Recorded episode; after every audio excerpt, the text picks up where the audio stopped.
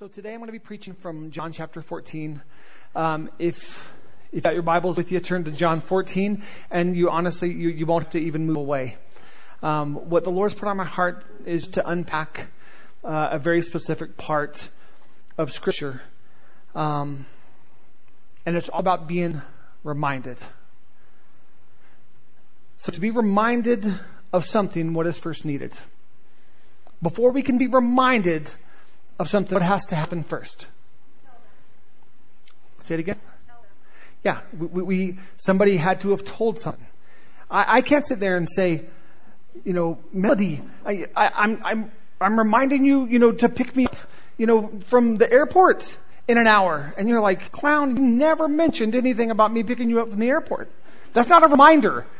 That's a, a cry of desperation when we read John 14, we're going to see Jesus talks about one of the things the Holy Spirit does, and that's to remind. There's a movie that came out in 1999 called Office Space, and there, it's a pretty hilarious movie. Um, and there's a painful couple scenes where it's that uh, Peter Man is reminded of something he forgot, and and it's painful in the fact that you know right away Lumbergh is like hey, you didn't attach the cover sheet to the TPS report. And, and, and Peter's like, I, I, I, you're right. I forgot. I, I, I forgot. Yeah. He goes, so did you not get that memo? No, no, I got the memo. I got the, it's right here. I got the memo. I just forgot. It's, well, we, we have a problem. No, no, we don't have a problem. I just forgot. Um, and then he talks to another coworker and he turns around and there's someone else. Hey, I hear we have a problem with the TPS report. He's like, no problem. I just forgot. And he has this snarky line, this character, I think his name was Dom. He goes, okay, could you try to remember next time? And at that point we're all like, enough. He forgot. I want us to know that our God doesn't treat us that way when we forget. But I do want us to realize that we often forget. We often forget God's promises and that He's true. We often forget His Word and the things that He speaks over us that speak of identity and that speak of affection and that speak of His favor and acceptance. And we just forget. John 14, 25 and 26 Jesus is talking. And I love when we read about Jesus, when Jesus is talking about the Holy Spirit, he raves about the Holy Spirit. There's such affection and excitement in the words of Christ when he talks about the Holy Spirit. So let's kind of, I'll, I'll, try and convey this with that, that excitement. So John 14, 25. These things I have spoken to you while I am still with you. But the Helper, the Holy Spirit, whom the Father will send in my name, will teach you all things and bring to your remembrance all that I have said to you. The New Living Translation says, He will remind you of everything. See, Jesus said that He didn't say or do anything except that He first heard it from the Father.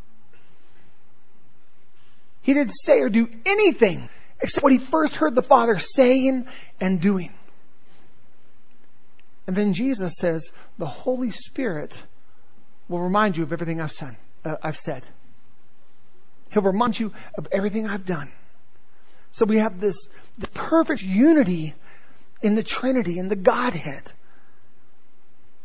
The Father speaking, Jesus repeating it, speaking, and then the Holy Spirit reminding us of what Jesus said and what the Father spoke. So it's, and, and you know what? I need that.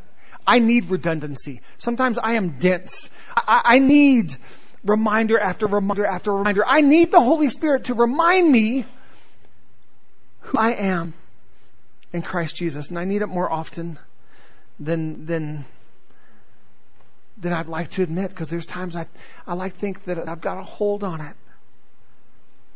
And I'd like to think that my heart is full of faith and I'd like to think that, that, that I truly walk in the strength of the Lord.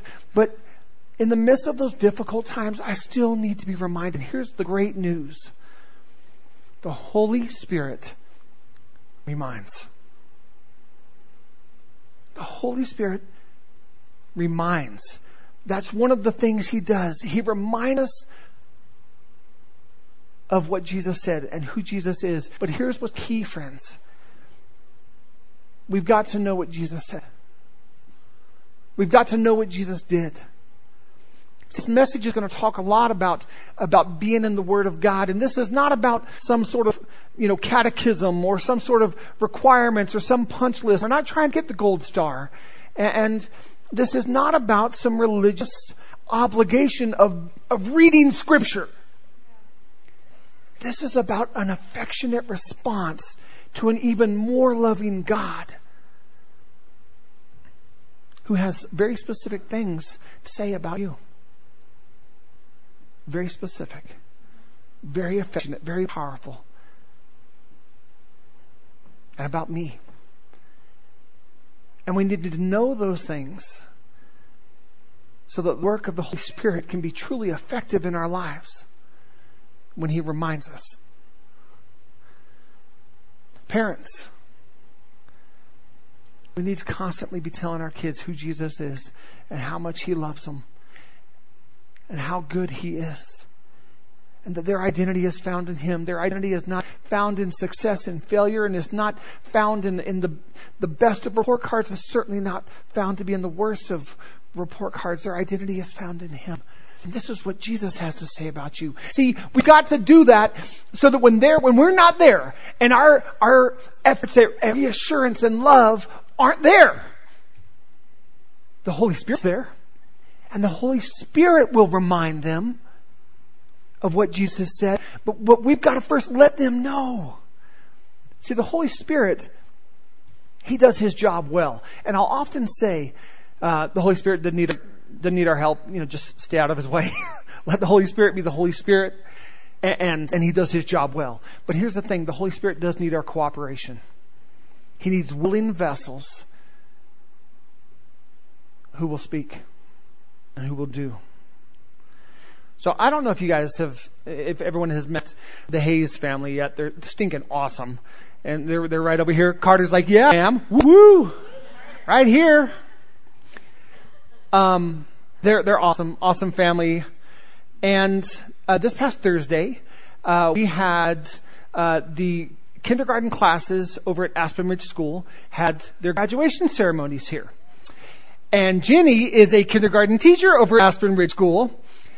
And so we had two, like, they had two, um, sessions, if you will, two ceremonies. So t- two classes came in, and then they did their graduation, then they left, and then two more classes of parents and grandparents and neighbors and kids came in, and then they, they, and then they had another ceremony. So, um, Jenny's class was included in that first, that first batch.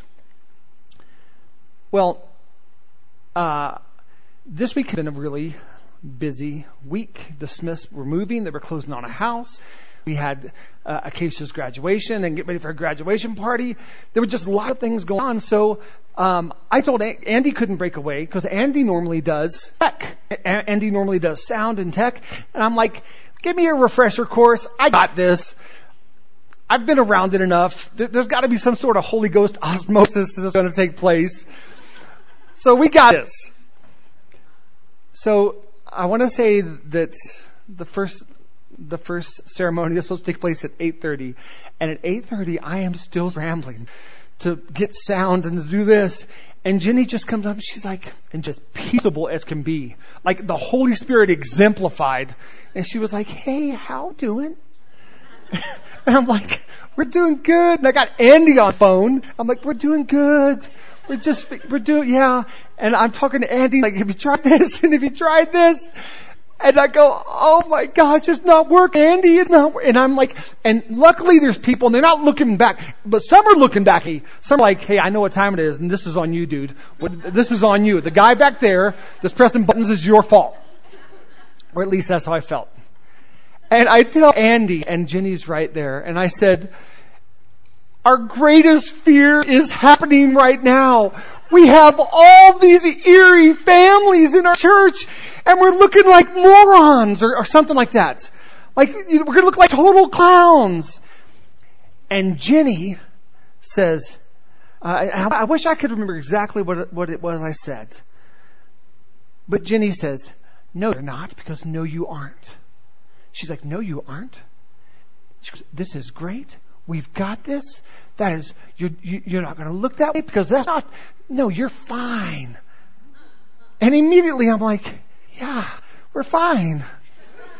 We're fine. And then, then the Holy Spirit intervened and, and, and we got it worked out. And I'd say the rest of the, the ceremony went off without a hitch. But, but I'll say this, it went off without a hitch because she just brought such peace to the moment. But for me personally, she reminded me that's not who you are. So you don't have to worry about that. That's not who this church is, so you don't have to worry about that. At that moment, she just gave me a subtle reminder. That's not who I am. That's not who we are. We're okay. The timing could not have been better with the fact that I had this message scheduled to preach today. We need to be reminded that's not who you are. You're okay. God's got you. When the enemy comes at us with accusation and lie and fear and anxiety, we need the reassurance of the Holy Spirit to go, let me remind you who you are. You're loved and your daddy's got you. You're blessed and you're favored. You are the head and not the tail. You are favored among men. You're forgiven. I, I, I know you, you messed up again. You're forgiven. I love you. You're forgiven. Again and again and again.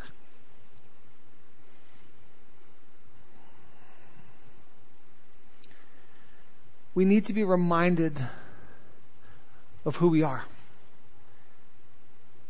And there, there are certain voices in our life that, that just carry more weight. They just are. Every one of us have voice in our life that carry more weight. It could be a mother or a father or a grandparent, or it could be uh, uh just a, a, trusted confidant, just a friend for years. It, we all have have these voices that that when they speak, it just carries just a bit more weight. I had a friend in college, his name was Mike Mason. He didn't speak much, but when he spoke, it was like, remember the old E.F. Hutton commercials? When E.F. Hutton speaks, people listen. You know, when Mike Mason spoke, everyone was like, oh my gosh, Mike is speaking. Let's hear what Mike has to say. I want to encourage us, church.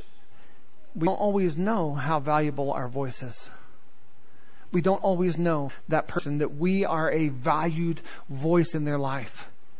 And they just need to be reminded. I guarantee that there's no way Jenny could have known how both her words and her delivery and the peace that she was conveying impacted my heart that day. It just brought peace. There's no way she could have known. Friends, we might not know the power of our words, but our words have power. And I want to encourage us with this. If we know the Word of God, and we speak an encouragement straight from the heart of God, straight from Scripture, straight from what Jesus said. They carry even more weight. See, I can encourage you with something from my heart, and that's, that's great. But man, if I encourage you something from the heart of the Father, spoken by Jesus, reminded by the Holy Spirit, man, that is mighty. We don't spend time in the Word of God out of some sort of religious obligation. We spend time in the Word of God because He has words there written for us that will touch our hearts and speak life and remind us of who we are. Kara, if you could come up. Uh, what I want us to do, I've kind of summarized about 50 scriptures. And if you want the scriptures, I'll send you my notes. But about 50 scriptures that talk about who we are, who He is, why we need Him, what we do. what he does. And I want us to hear these. I want us to hear these words today. I, want us to grab a hold of them. So what, if you need to close your eyes and just lock in, or if you need to, whatever we need to do to be attentive, I want us attentive right now because I want us to hear these words. So if you're going to close your eyes, then go ahead and, and close them now. And as I'm, as I'm reading this, understand God has very specific and affectionate thoughts about you. And He says really cool things about you. He says, I am the creator and you are my creation. I breathed into you the breath of life. I created you in my image. My eyes saw you when you were an unformed substance. I knit you together in your mother's womb. I know the number of hairs on your head, and before a word is on your tongue, I know it. You are fearfully and wonderfully made. You are more valuable than many, many sparrows. And I have given you dominion over all sheep and oxen and all beasts of the field and birds of the heavens and fish of the sea. I've given you dominion. And I've crowned you with glory and honor as the pinnacle and final act of six days of creation. However, from the very beginning, you exchanged the truth about me for a lie. You worshiped and served created things rather than me, the Creator you have sinned and fallen short of my glory. And just as I said to Adam and Eve, the penalty for your sin is death. And in your sin, you were spiritually dead. You were children of wrath, living as enemies to me. You turned aside from me. You became corrupt. And there is none who does good, not even one. What you deserve, what you deserve is my righteous judgment. And yet, in my great love, I gave my amazing Son. That all those who believe in Him will not perish, but will have everlasting life. While you were still sinners, my Son Jesus died for you. While you were still hostile towards me, you were reconciled to me by the death of my Son. You see, sin doesn't have to the last word. Grace does. Now everyone who calls on the name of Jesus will be saved. You who have believed are born again. I have adopted you. You are children of God. You are heirs of mine. You are no longer orphans. You belong to me. And I love you as a perfect father. I love you as a perfect father, unlike any father you have any point of reference for. In my eyes, you are always a brand new creation. The old has always been passed away and the new always comes. Sin is no longer your master, for you died to sin. And now you are alive to me. You are finally free from slavery, from the slavery, sin, and death. And now there is no condemnation for you, for all your sins are forgiven. All your unrighteousness have been cleansed by the blood of Jesus. You are not righteous in my sight with the very righteousness of my own perfect Son. You've been saved by grace, justified by faith, and you are utterly secure in me. Nothing, no one will be able to separate you from my love in Christ Jesus, not even yourself. No one is able to snatch you out of my hand, and I will never leave you or forsake you. You not only have a new father, but a new family of brothers and sisters. You are now part of the people of God. And together, the life you now live by faith is in my Son. Look to Him. Look to Jesus. Keep your eyes on Him. He is the author and the completer, the perfecter of your faith. Christ is in you by my Holy Spirit, and you are in Christ. Stay close to Jesus. Abide in Him. Live in Him. For your life is found in Him and Him alone. To live is Christ and to die is gain. Don't live by your own understanding. Don't live by your own power. Don't live by your own strength. No, live by my Spirit within you. Remember, I have given you the Holy Spirit to be with you and in you. The Spirit will guide you into all truth. He will remind you of what I've said, what I've done. He will help you to obey me, and He will empower you to do my work. As you seek me and see more of my glory, know this. I am transforming you into the image of my Son. And one day you will be changed in a moment, in the twinkling of an eye, at the last trumpet sound. When Jesus appears, you will be like him because you shall see him as he is. You will drink from the spring of the water of life without payment. And I myself will make for you a rich feast of food and well aged wine. And you will enter my rest, inherit the kingdom I prepared for you, and step into the fullness of joy. Step into the pleasures forevermore. But most of all, you will see my face and be with me where I am.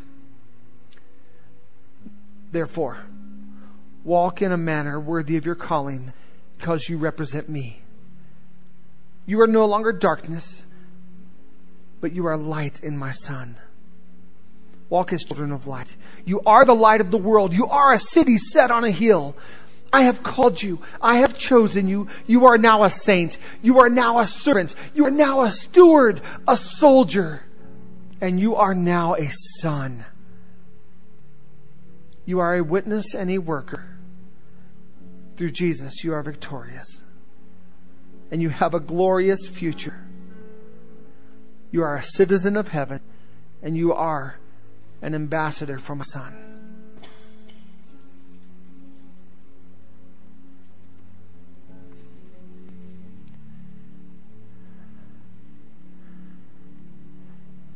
Everything I read you just there is contained in Scripture, and I was way off on 50 or 60 count.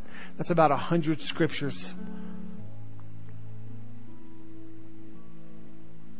The Word of God is full of words that tell us who we are and who we aren't. That remind us of, of Jesus Christ. And if we trust in Him, who we are in Him in Christ, through Christ, in Christ, by Christ. Everything I read, it's about Jesus.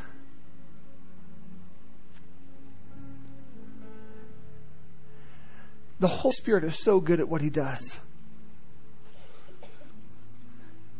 Can we purpose in our hearts to spend time with God in His Word and just be reminded of, of who we are?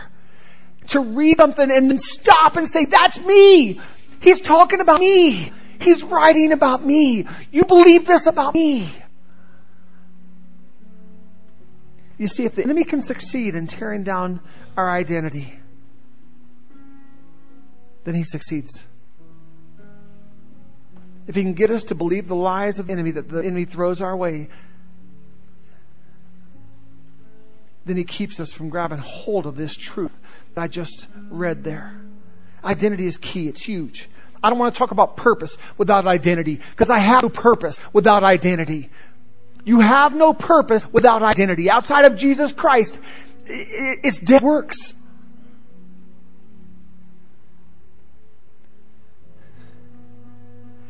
I just, I feel such an affection.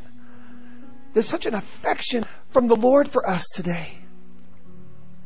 He just wants to be with us. He wants to sit with us hold us, embrace us, dote over us, build us up, compliment us.